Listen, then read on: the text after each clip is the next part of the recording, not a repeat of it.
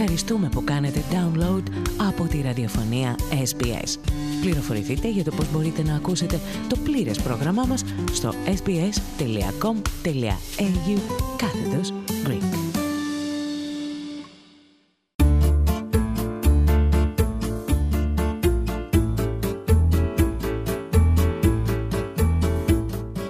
Χαίρετε και καλώς ήρθατε στο πέμπτο επεισόδιο της σειράς μας «Πολλές φωνές, μία καρδιά».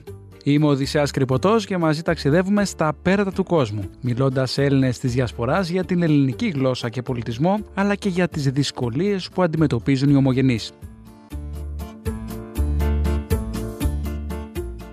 Σήμερα ταξιδεύουμε στην Ευρώπη και σε δύο κρατεές χώρες της Υπήρου, τη Μεγάλη Βρετανία και τη Γερμανία. Η παρουσία των πρώτων Ελλήνων μεταναστών στη Μεγάλη Βρετανία ανάγεται στον 15ο αιώνα. Οικονομικοί και εθνικοί λόγοι, όπως η άλωση της Κωνσταντινούπολης το 1453, ανάγκασαν αρκετούς να αναζητήσουν νέο τόπο για να ζήσουν. Οι πρώτοι Έλληνες εγκαταστάθηκαν στο Λονδίνο και μαζί με Κύπριους συσπηρώθηκαν με βάση την κοινότητα και την Ορθοδοξία. Περισσότερα για την ιστορία του ελληνισμού στη Μεγάλη Βρετανία ακούμε από τον Σεβασμιότατο Αρχιεπίσκοπο Θιατυρών και Μεγάλης Βρετανίας Γρηγόριο, ο οποίος συνομίλησε με τον δημοσιογράφο του ελληνικού προγράμματος της SBS Πάνο Αποστόλου.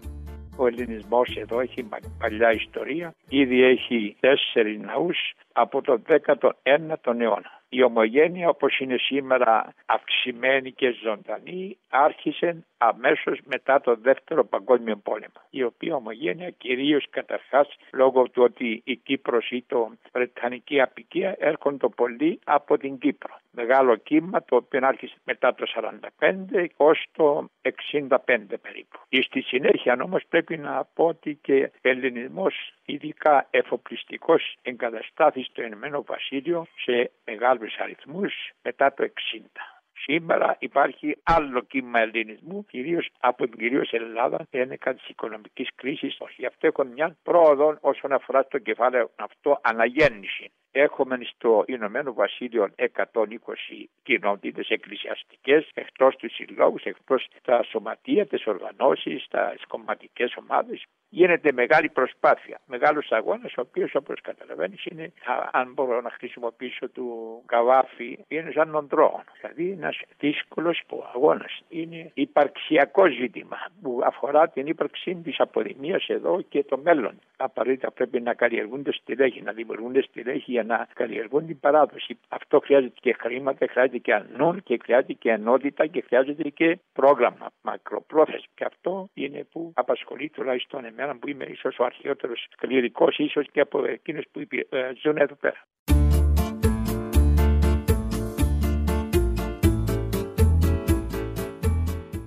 Υπαρξιακό ζήτημα χαρακτήρισε την προσπάθεια για την διατήρηση της γλώσσας ως σεβασμιότατος Αρχιεπίσκοπος Γρηγόριος. Η Εκκλησία πρωτοστατεί στην Ελληνομάθεια, καθώς διατηρεί τα περισσότερα ομογενειακά σχολεία. Ωστόσο, ποια είναι η εικόνα των σχολείων στη Μεγάλη Βρετανία, ο Πάνος Αποστόλου μίλησε με τον συντονιστή εκπαίδευσης του προξενικού γραφείου στο Λονδίνο, Γεώργιο Κόσιβα, για την εκμάθηση της ελληνικής. Υπολογίζεται ότι θα πρέπει να είναι ο ελληνισμός γύρω στις 400.000 από τους οποίους περίπου 100 πρέπει να είναι Ελλαδίτες και οι περισσότεροι Κύπροι. Πάντως ένα ακριβές στοιχείο τελευταία προέρχεται από την ελληνική πρεσβεία εδώ όπου στα χρόνια της κρίσης, δηλαδή μετά το 2011 έχουν πάρει άδεια εργασίας στη Μεγάλη Βρετανία από την Ελλάδα γύρω στους 60 με 70 χιλιάδες. Και ο αριθμός αυτός αυξάνεται. Αυτοί είναι καινούργοι μετανάστες προς το Ηνωμένο Βασίλειο. Υπάρχουν τα λεγόμενα παρικιακά σχολεία. Υπάρχει ένα συντονιστικό όργανο, ο ενίος φορέας ελληνικής παρικιακής εκπαίδευσης, μέσα από τον οποίο γίνεται ο γενικός συντονισμός. Μετέχει η Ελλάδα και η Κύπρος. Εκτιμούμε ότι θα πρέπει να τα παρακολουθούν τα σχολεία αυτά γύρω στις 5 με 5.500 μαθητές.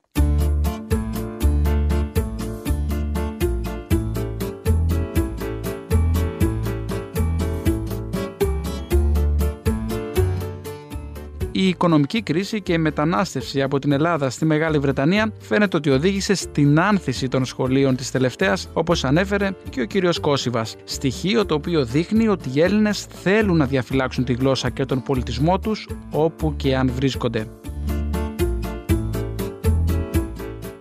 Ακούσαμε ότι η άλωση της Κωνσταντινούπολης ήταν η αφορμή για πολλούς Έλληνες να ταξιδέψουν προς τη Μεγάλη Βρετανία και να στήσουν εκεί το νέο σπιτικό τους. Ο τουρκικός ζυγός και η καταπίεση όμως οδήγησε Έλληνες να στραφούν και σε άλλες χώρες της Ευρώπης, όπως η Γερμανία.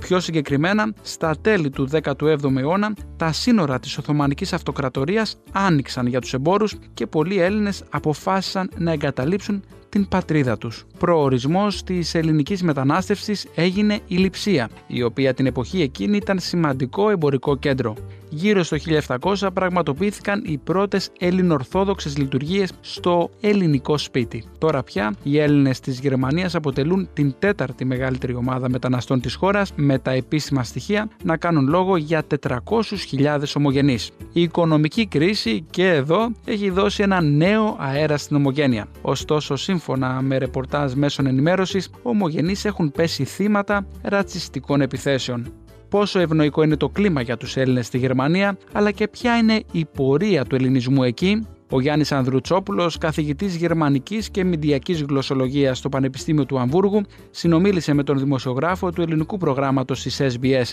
Στέργο Καστελορίου, τόσο για το παρελθόν όσο και για το παρόν της ομογένειας στη χώρα.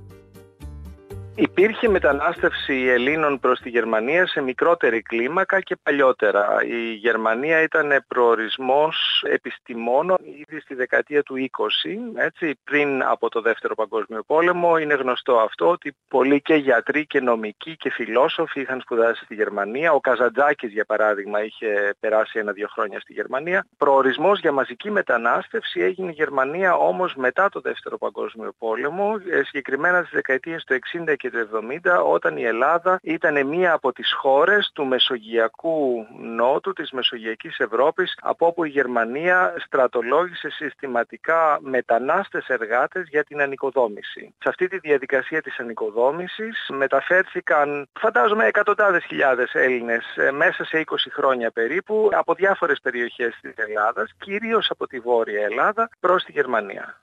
Υπάρχουν τώρα ελληνικά σχολεία ή εκκλησίες στην Γερμανία; Υπάρχει μια πλουσιότατη υποδομή ελληνικών θεσμών στη Γερμανία. Υπάρχουν ε, προξενία, πέρα από την πρεσβεία στο Βερολίνο, προξενία σε διάφορα κρατήδια, όχι σε όλα, αλλά σε πολλά. Υπάρχουν ελληνικά σχολεία με διάφορα μοντέλα. Υπάρχουν καταρχήν σχολεία που πληρώνονται και χρηματοδοτούνται από το ελληνικό κράτος, τα λεγόμενα ελληνικά λύκεια τα οποία υπάρχουν ακόμα καμιά δεκαπενταριά νομίζω στη Γερμανία, ειδικά στα δυτικά της Γερμανίας, στη Ρινανία Βεσφαλία, στο Düsseldorf, Dortmund, σε αυτή την περιοχή και στη νότια Γερμανία, Στουτκάρδη και Μόναχο. Αυτές είναι οι περιοχές με τη μεγαλύτερη συγκέντρωση ελληνικού πληθυσμού. Εκεί υπάρχουν ελληνικά λύκεια που χρηματοδοτούνται από το ελληνικό κράτος και οδηγούν στο ελληνικό απολυτήριο και σε πολλά άλλα μέρη υπάρχουν και ελληνικά τμήματα και σε δημοτικά σχολεία και σε γυμνάσια και λύκεια όπου γίνεται μάθημα ελληνικής γλώσσας, αλλά όπου τα παιδιά παίρνουν το γερμανικό απολυτήριο. Υπάρχουν δηλαδή αυτά τα δύο μοντέλα, έτσι, το ένα που οδηγεί στο ελληνικό απολυτήριο και το άλλο που είναι το βοηθητικό για την ελληνική γλώσσα σε γερμανικά σχολεία όμως.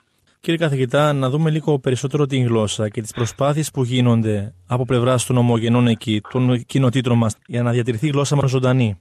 Κοιτάξτε, από επιστημονική σκοπιά δεν το βλέπω σαν διατήρηση. Ναι, είναι η διατήρηση της γλώσσας στην κοινότητα αυτή, στην μειονοτική κοινότητα της Γερμανίας. Η διατήρηση αυτή εξαρτάται και από, το κοινωνικό επίπεδο και από τις ε, στρατηγικές που αναπτύσσει κάθε κοινότητα και κάθε οικογένεια για τη γλωσσική εκπαίδευση των παιδιών της. Υπάρχουν υποδομές που υποβοηθούνται και από την Ελλάδα αλλά και από το γερμανικό κράτος. Δεν έχω στατιστικές για αυτό το θέμα. Φαντάζομαι ότι πολλοί Έλληνες γονείς στέλνουν τα παιδιά τους σε κάποιες τέτοιες τάξεις ή αν δεν το κάνουν προσπαθούν να τους μάθουν μόνοι τους τα ελληνικά. Για μένα το σημαντικό είναι η κατάκτηση της γραφής, της ανάγνωσης και της γραφής των ελληνικών. Αυτό είναι το σημαντικό σκαλί για την περαιτέρω επέκταση της ε, γλωσσικής δεξιότητας στα ελληνικά. Η αλήθεια είναι ότι βρίσκει κανείς, έτσι ανεκδοτολογικά χωρίς να έχω κάνει έρευνα, βρίσκει κανείς Έλληνες ή μάλλον παιδιά ελληνικής καταγωγής μεγαλωμένα στη Γερμανία με όλη την γάμα των δεξιοτήτων. Δηλαδή είναι μερικά που χειρίζονται άπτεστα τα ελληνικά και στο γραπτό και στο προφορικό και είναι άλλοι που δεν μιλάνε πλέον ελληνικά. Δηλαδή συμβαίνει και αυτό, όπως συμβαίνει και αλλού βέβαια, παιδιά ελληνικής καταγωγής να μην μιλάνε πλέον ελληνικά ή να μιλάνε πάρα πολύ λίγα, δηλαδή ορισμένες λέξεις και εκφράσεις κτλ. Βέβαια, μία προσπάθεια έχει να κάνει με την διατήρηση της ελληνικής γλώσσας και άλλοι που που αν θέλετε είναι μια ταυτόχρονη προσπάθεια, έχει να κάνει με την διατήρηση της ελληνικής ταυτότητας των ανθρώπων αυτών. Αυτό, κατά τη γνώμη μου, δεν σημαίνει ότι δεν υπάρχει πλέον αίσθηση της ελληνικής ταυτότητας. Δηλαδή εδώ πρέπει να διακρίνουμε λιγάκι γλώσσα και ταυτότητα. Συνήθως αυτά τα δύο πάνε μαζί, αλλά είναι πιθανό ε, και είναι, και είναι δυνατό και συμβαίνει κιόλα να υπάρχει αίσθηση της ελληνικής ταυτότητας, της ελληνικής καταγωγής, χωρίς την καθημερινή χρήση της ελληνικής γλώσσας. Συμβαίνουν αυτά σε μεταναστευτικά περιβάλλοντα. Μας είπατε νωρίτερα ότι ο μεγάλος αριθμός Ελλήνων έφτασε στην ε, Γερμανία τις δεκαετίες του 60 και του 70. Τα τελευταία χρόνια, με την οικονομική κρίση που πλήττει τον Ευρωπαϊκό Νότο αλλά και την Ελλάδα, έχει παρατηρηθεί μεγαλύτερη αύξηση των ανθρώπων που μεταναστεύουν στη Γερμανία. Ναι, υπάρχει μετά την οικονομική κρίση από τα τέλη της ε, πρώτης δεκαετίας του 2000, από το 2009-10 και μετά. Υπάρχει νέο ρεύμα μετανάστευσης, τους οποίους αποκαλούμε νέο μετανάστες. Υπάρχει νέο μετανάστευση και η Γερμανία είναι μαζί με την Αγγλία ο βασικός προορισμός μέσα στην Ευρώπη για νέο μετανάστες. Οι νέο μετανάστες διαφέρουν από, τους παλιούς, ε, από το παλιό ρεύμα το μεταναστευτικό, το μεταπολεμικό σε διάφορα σημεία. Διαφέρουν κυρίως στη μόρφωση, είναι πολύ πιο μορφωμένοι, έρχονται ειδικευμένοι εδώ, πολλοί από αυτούς, και βρίσκουν δουλειές έτσι, σε ειδικευμένους τομείς, ε, στην επιστήμη, στις νέες τεχνολογίες, στην ιατρική και σε άλλα πράγματα. Επίσης παρατηρείται στους νεομετανάστες ότι δεν υπάρχει τόσο πολύ κοινοτική συγκέντρωση όσο υπήρχε στους παραδοσιακούς μετανάστες. Δηλαδή η Εκκλησία δεν είναι πλέον απαραίτητα ο πόλος έλξης και ο πόλος συγκέντρωσης της κοινότητας. Δηλαδή οι νεομετανάστες είναι και λίγο πιο διάσπαρτοι, έτσι. Έχουν επαφές μεταξύ τους, αλλά δεν είναι μόνο με την ελληνική κοινότητα και δεν βασίζονται μόνο στην Εκκλησία σαν παραδοσιακό κέντρο συσπήρωσης, ας πούμε, της ελληνικής κοινότητας. Πιστεύετε πως οι σχέσεις των Ελλήνων της Γερμανίας με τον τόπιο πληθυσμό έχουν επηρεαστεί μετά την οικονομική κρίση και την στάση, αν θέλετε, της γερμανικής κυβέρνησης προς ναι. την Ελλάδα; Κοιτάξτε, αυτό διαφέρει πάρα πολύ και δεν πρέπει να πέσουμε σε στερεότυπα εδώ. Οι σχέσεις των Ελλήνων εξαρτώνται σε μεγάλο βαθμό από τον βαθμό της ενσωμάτωσης. Δηλαδή πόσο έχουν ζήσει διάφοροι Έλληνες εδώ στη Γερμανία, σε τι επαγγελματικές συνθήκες βρίσκονται, τι σχέσεις έχουν με τον τόπιο πληθυσμό και επαγγελματικά και ιδιωτικά. Από ό,τι έχω δει εγώ, για όσους Έλληνες ήταν εδώ και πριν την κρίση και ήταν ενσωματωμένοι επαγγελματικά, η οικονομική κρίση δεν οδήγησε σε αποξένωση ή σε αποκλεισμό ή σε ρατσισμό ή σε κάτι τέτοιο δική μου εμπειρία είναι ότι οι συνάδελφοι στο Πανεπιστήμιο ρωτούν οι άνθρωποι να μάθουν τι γίνεται στην Ελλάδα ή συζητάνε μαζί μου ας πούμε για τις συνθήκες στην Ελλάδα, ρωτούν να μάθουν κτλ. Δεν υπάρχει δηλαδή ο Έλληνας ως άτομο δεν ταυτίζεται με τις συνθήκες τις οικονομικές της χώρας του ή της κυβέρνησης του. Αυτό αλλάζει βέβαια για τους Έλληνες, για ορισμένους νέο μετανάστες που έρχονται στη Γερμανία χωρίς να ξέρουν ακριβώς τι θέλουν να κάνουν ή χωρίς να ξέρουν τη γλώσσα κτλ. Εκεί έχουν συμβεί και περιστάσεις εκμετάλλευσης, ασφαλώς και περιστάσεις ρατσιστικής μεταχείρισης. Οπότε υπάρχει και το ένα και το άλλο και νομίζω ότι πρέπει να δούμε σε ποιο βαθμό ο ελληνικός πληθυσμός ο ίδιος είναι ενσωματωμένος και έχει ήδη σχέσεις κοινωνικές, βρίσκεται ήδη σε ένα κοινωνικό ιστό στη Γερμανία ε, και από αυτό εξαρτάται σε μεγάλο βαθμό η στάση και των ντόπιων στην περίοδο της κρίσης.